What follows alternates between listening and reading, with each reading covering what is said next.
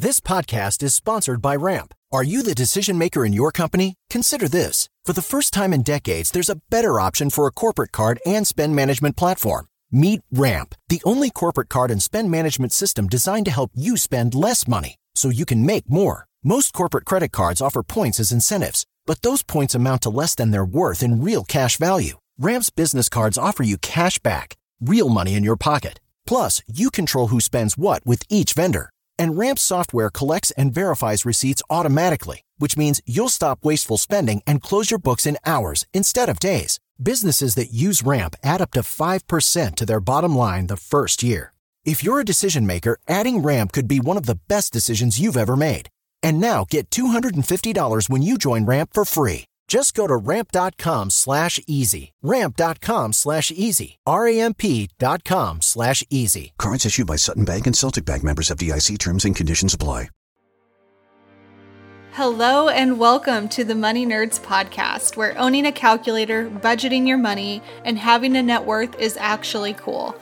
I'm your host, Whitney Hansen, and each week I'll be chatting with inspiring people to learn their secrets to financial success. Now let's dive into the show. Okay, week three is all about doing a yearly financial review. And keep in mind, this is a repost from last year's challenge. I'm doing this as we speak. I'm going through these action steps again to do a yearly recap. And this week is kicking my butt. So I'd love to hear from you too. Tag me on Instagram and let me know how did this week go for you. All right, enjoy the episode. What's up, guys? Welcome back to another episode. I am so excited that you're here because this is week three of our last 30 days challenge. Now, if you're new to this series, make sure you go back to week one and listen to all of the content there, as well as week two. It does kind of build on each other, so if you skip around, you'll probably be okay, but it's best if you go through week by week. So, this week is going to be a lot of fun and a lot of work, I'm not going to lie, because week three is all about conducting a yearly financial review. What I find so often is that we go through life and we don't actually start to think through how did I truly do? We look back and we say, yeah, I think I did okay. I maybe paid these bills, I maybe had a couple big expenses, but as a whole, I did all right, but we actually don't have any data to prove that. So that's why we're going through this challenge. And I know it's incredibly hard to know what areas to improve upon if you've never taken the time to figure out which pieces need improvement. So that's why we're getting into the weeds and we're going to be understanding exactly where your money went during 2017. Now, before we get started, I've created a lot of cheat sheets and resources to help you through this section because it's a little bit, as I mentioned, it's a little bit of work. And so I've got some templates that will help you. So to download all of the materials, it's completely free. There's no email opt-in required. Go to whitneyhansen.com slash last 30 days week three. So go there. It's also linked in the show notes. So if you need to, to access it that way, you can definitely do so. But that's where you can get all of the materials, and we're going to just go ahead and dive in. So this is going to take you probably a two to three days to complete everything super, super normal. So maybe block off this weekend and just sit down and go through your yearly financial review. Okay, let's dive in. Step one is journal prompts and a checklist for the past year. So, when we're thinking about your yearly financial review, it's important to take time to reflect on how the year went. So, without diving into the numbers yet, I want you to ask yourself the following questions. And this is also a journal prompt that you can download. Number one, what were the, your financial goals at the beginning of 2018? What did you set out to do? What were those things that you really wanted to accomplish? Question two What were some of your big purchases during 2018? Did you have a year that was full of more medical expenses? Maybe you traveled more. Uh, maybe you purchased a new car.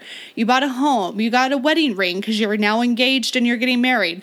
Home renovations, whatever it is, what were those big purchases? I want you to identify each and every single one of those. Question three Do you feel that you're finishing the year in a better or worse financial position? And either way, what contributed to the results that you ended with? What were those factors that were included in there? Question four What did you accomplish this year that you're the most proud of? And then question five What did you do this year that you're the most disappointed in? So, these are going to help you start to reflect on 2018 from a more holistic financial perspective and start to see what did contribute to your overall financial results. So, whatever you're ending with this year, is probably because of some bigger purchases or maybe just some life changes. Maybe you got laid off from a job. But it's important to know what actually happened during 2018. And I find journaling to be one of the best ways to get clear on that and help you get a little bit more clarity around what actually went down. Okay, now the second part of step one is going through this checklist that I've created. So, this checklist is going to help you give you I guess, a better picture of everything holistically with your financial life. So I ask you uh, questions, true or false questions. So print this off. If you're in a relationship, go through all of these steps together. I think it's a really good thing to do as a couple. And if you're rocking the single life, no big deal. Just print it off and go through this on your own. But some of the questions, just to give you a little bit more information on it, is my ex- essential expenditures, that was really hard to say, are 50% or less of my take home pay. This is stuff like housing, utilities, groceries, insurance, gas and car, etc. I have 6 months of a living of living expenses earmarked as an emergency fund, true or false. So it goes through a lot of different areas of what would be recommended for a better financial life. So print that off, go through it, and see how you did. Basically, if you answered false to any of the questions, then there means there's room for improvement. It's not necessarily that's wrong, it's just an area that you might want to look into a little bit further. Okay, so once we're finished with step one, then we're ready for step two. Step two is to pull your credit report and check your credit score. Now, here's the thing at least once a year, you should be checking your credit, even if it's already in tip top shape. But this is especially important around the holidays because that's when identity theft is at an all time high. I just read a news article just this week, actually yesterday, of a family that transferred money $80,000 house down payment fund that they had been saving for 15 years to get their house. They transferred it, the wife transferred the money, wired transferred it to somebody, which she thought was the title company, through her real estate agent's email address. They sent her an email saying, hey, this is what to do with the house down payment. Send it to this account, wire it over. She did. They completely lost $80,000. It's freaking nuts. So that's one example of identity theft that I see around this time of year. The other piece, too, here in Boise, there were a few people that just got caught basically putting like a fake card reader inside of the gas pumps. And so when you swipe your card and you enter your PIN, it tracks all of that information. It stores it all in this like fake little card reader. So it, there's a lot of theft in general around this time of year. It's just crazy. And it's sad that it's around the holidays, but that's when people are most vulnerable. And a lot of times people don't even realize that stuff is happening. So somebody could open up a credit card under your name. And if you never look at your credit report, you have no idea. And that's the problem is we want to make sure that we're keeping identity theft at bay, plus just getting a better sense of how everything's looking on our credit report. So that's why we're doing step two. So when you pull your credit report, you have kind of two different options. You can go directly through annualcreditreport.com and get your free credit report there. Highly, highly recommend that it asks you a lot of questions, and some of the questions are legitimately the wrong answers. So that's kind of intentional. So just be aware of that too. So if you're looking through the, the questions, you're like, oh my God, I've never lived at this address, or I have no clue who this person is. That's okay. That's probably a little throwaway question where they're trying to see if you truly are who you say you are. So don't be alarmed by that. If that is a little bit too much work um, and you want to go an easier route, I personally am a big fan of Credit Karma. It's free and you can pull your report and see your score directly there. Now, keep in mind, Credit Karma, their whole thing is that they're going to pitch you credit cards because that's how they make money. So just be aware of that. And if you feel like there's a little bit too much temptation on that, then ignore it and just go directly through annualcreditreport.com and then maybe talk to your bank and get a, a credit score pulled for you. Now, when you have your credit report, here are the things that we're looking for. First and foremost, is everything on your credit report accurate? Are there any accounts open in your name that you don't recognize? And are balances correct or pretty darn close? That's the first thing you're looking for. Now, the second thing that you're looking for is if you do have credit cards, are you utilizing less than 30% of the credit limit? So, for example, if you have a credit card with a $2,000 limit, are you charging $600 or less? If you are utilizing more than 30%, your score is not going to be as high as it as it could be. So make sure that you're actively paying down credit cards so that you're below that 30% utilization. Okay, are you with me so far? The next piece that you're going to do at this stage is to request a credit limit increase. Now, pause for a second. Hear me out on this one. Before you request a limit increase, if you're currently experiencing any credit card debt, I want you to completely ignore this step. Completely ignore it because it's likely going to cause you more debt in your life. But if you have a credit card and you're paying it off in full every single month, every single month you're paying it off, then requesting a credit limit increase will actually improve your overall credit score because it increases the amount of credit you have available to you. And if you don't change your spending habits, if you keep charging just barely, I mean, what used to be 30% or less, if it's now that case, you're probably sitting at closer to 10, maybe 15% of your overall utilization. So it's boosting your credit score. If you don't quite understand how credit works and you do want to learn a little bit more, then definitely go through my free credit workshop. It's on my website. If you go to whitneyhansen.com, click on courses, you can click on the Credit 101 workshop. It's free, it's awesome, and it'll teach you all about capacity utilization and then the difference between preferred and non-preferred cards. But that's what we're going to be doing during step 2 is all about looking into our credit report and checking our credit score. All right, step three is probably my favorite one ever, and we're going to be calculating your net worth at the start and at the end of 2018. So, hopefully, you've been tracking your net worth. If you haven't, now is the time to start. So, I personally track my net worth at least on a monthly basis. Sometimes I skip a month because I get a little bit lazy, but in general, I try to aim for monthly. So, I want you to go back to the very beginning of the year and calculate what your net worth was, and then calculate your net worth today and see if it has improved or decreased. Now, your net worth might go down if you had a large purchase. So, when I made uh, my, my car purchase, when I purchased it last year or this year, I can't even remember when I bought my car, dang it. When I purchased my car, my net worth did drop. But as a whole, we want our net worth to grow over time and not decrease. So if you're kind of new to this and you're like, I don't understand what a net worth is, it's actually a really simple formula.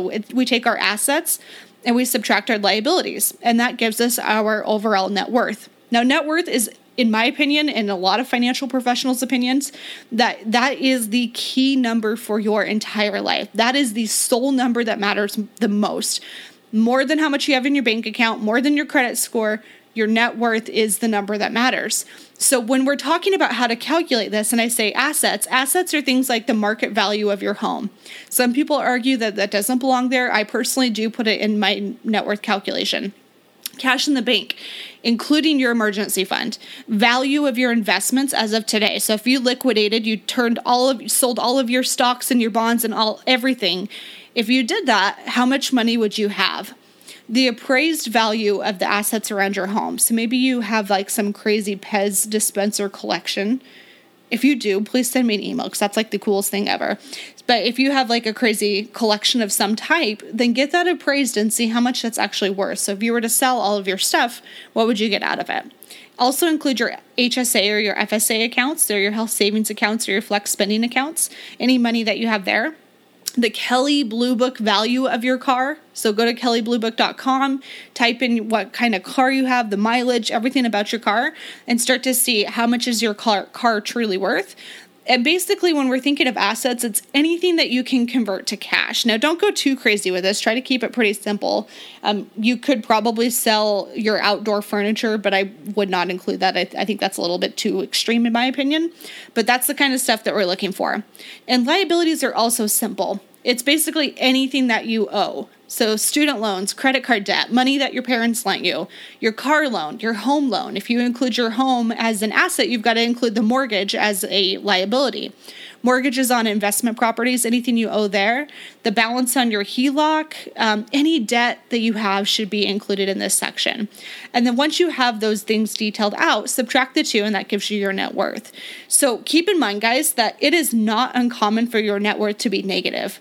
In fact, I see so many people getting to a net worth of zero, and that is a big enough feat. And I, I get it. For a long time, I was at a negative net worth as well. So don't be embarrassed or ashamed of where you are. We're all at very, very different places. And sometimes, you know, embarrassment at the end of the day, it's not an excuse for ignorance. You've got to know your numbers. So that's why I'm such a big fan of calculating your net worth in the Google Drive folder that you can access at whitneyhansen.com slash last 30 days. Week three, that was a mouthful when you go to that that blog post there's lots of different links where you can download a net worth tracker so you can just plug in all of your information and it will automatically calculate this for you Okay, we are like moving through this. So, step four this is the one that's going to take the most time, but will be the most rewarding for the future. Step four, we have to get clear on how much your living expenses are costing you. So, if you keep a monthly budget, now you guys are seeing why I like them so much. If you keep a monthly budget, it's super easy to do this. You just summarize it all for each of the different months and you, you're good to go. But if you don't keep a monthly budget, this is going to be a little bit more cumbersome. I do have a little secret to help you with this though. So, here's what you want to know at a minimum, we want to know how much you spent on housing, utilities, groceries eating out, travel, hobbies, pet expenses if you have one, hair maintenance. I mean, I'm telling you guys, keeping this blonde is not cheap. Let me just be real honest here. Medical expenses, insurance premiums, and debt payments. So we want to figure out over the course of 2018 how much did you spend on these different categories? Now, some of these are pretty simple, right? If you have a house, you know exactly how much your house is, take the monthly payment, times it by 12, and you've got it. So if your house payment is $1,000 per month, times that by 12, you spent $12,000 during 2018 for just housing. Pet expenses, those can be a little bit tricky. So here's how I would personally conduct this and how I'm doing it with my little dog Patrick. So I do a rough estimate of how much I spend on pet food, so pet food is, you know, a bag of dog food's like 15, 20 bucks. And then how long does that last? And then times that by 12. So you can kind of back into that number. And then for vet bills, call your vet's office and see if they can give you a printout of your visits during 2018. So once you have that information, you can add it all up together and you can see how much that has actually cost you. And don't forget pet hair appointments as well. So my little dog Patrick has curly white hair and he I mean, God, he's got a lot of hair. So he's got to get haircuts basically every like 12 weeks or 8 to 12 weeks. It's kind of crazy. So don't forget to include that in there as well. Now, for some of the other things that are a little bit more variable and kind of harder to calculate, like groceries, eating out, and hobbies, what we're going to do is we're going to do just a random sample audit. Okay, so choose four random months, say January, April, August, and November. And then I want you to look through all of the bank statements during that time. So ideally, you'll print those off and keep them in front of you, and then take a highlighter and for those four months, go through and, and highlight each of the different categories that you're checking for.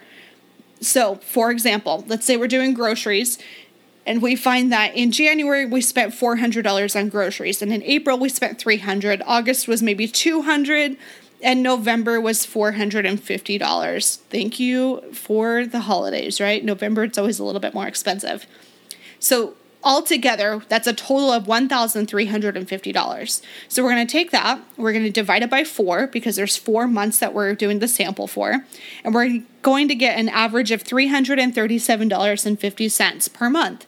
So if we take that average times it by 12, that gives us $4,050. So you most likely spent around $4,050 on groceries during 2018. So, we're going to do this for every single one of these categories that you are curious about because that's going to give us a better idea of how did this truly go for us. The debt piece is the one I want you to do as well because that is so freaking eye-opening when you see how much money you're spending on just the debt payments, not the interest, just the payments over the course of a year and you can see that number, it's easy to see what areas you want to improve upon when you actually have all that detail in front of you. So, this one's going to take a little bit of time, but I promise this will definitely be the most eye opening. So, you might be wondering, how did this go for me? Well, frankly, I was a little bit shocked when I went through all of this stuff. I thought it was crazy to see how much money I spent on just random stuff. So travel is one of my big things. You guys know that. I was sitting at about $5,500 for travel over the course of 2018. So it was actually a little bit more than I anticipated because I wasn't necessarily counting conferences in my travel, and I stupidly should have been. So I don't know. I was combining personal and business travel and viewing them as two very separate things, even though it still hits me at the end of the day in my personal budget uh, in some capacity. So I thought it was crazy. I thought it was very eye opening. I really appreciated seeing all of the numbers detailed out. And it's given me a really good idea of what I'm going to do differently in 2019. So here's the thing. We're starting from basically trying to like look back a year which is a little tricky. So here's some tips for making next year's audit even easier. First and foremost start budgeting now.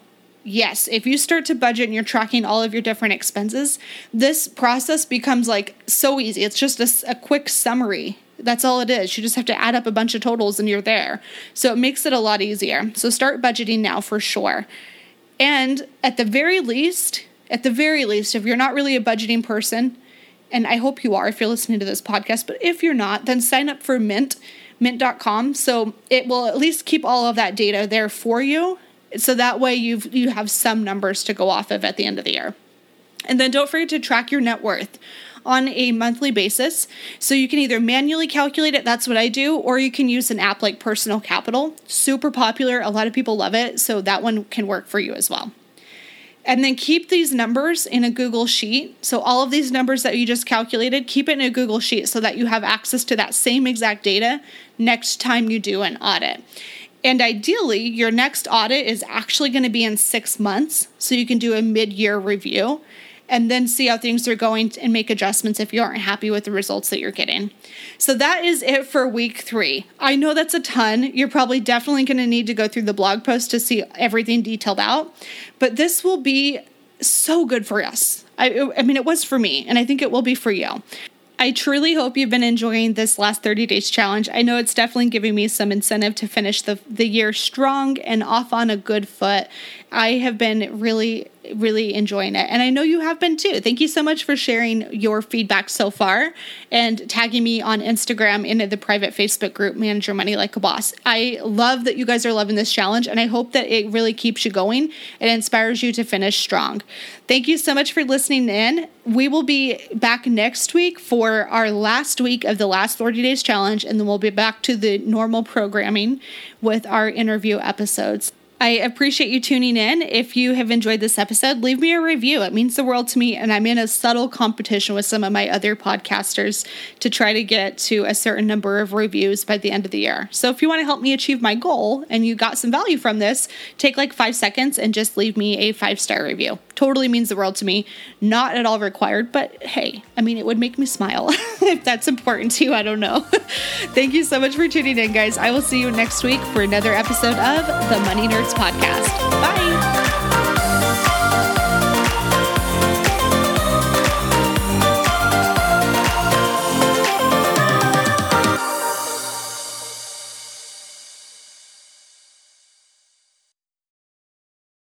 Save big money when you start your next project today at Menards. Check out our great selection of garage and utility lighting options in stock, ready to take home today. We carry everything to help you illuminate whatever project you're working on. Shop garage and utility lighting products in store at your nearest Menards. You can also view all of our entire selection of lighting options today on menards.com. Save big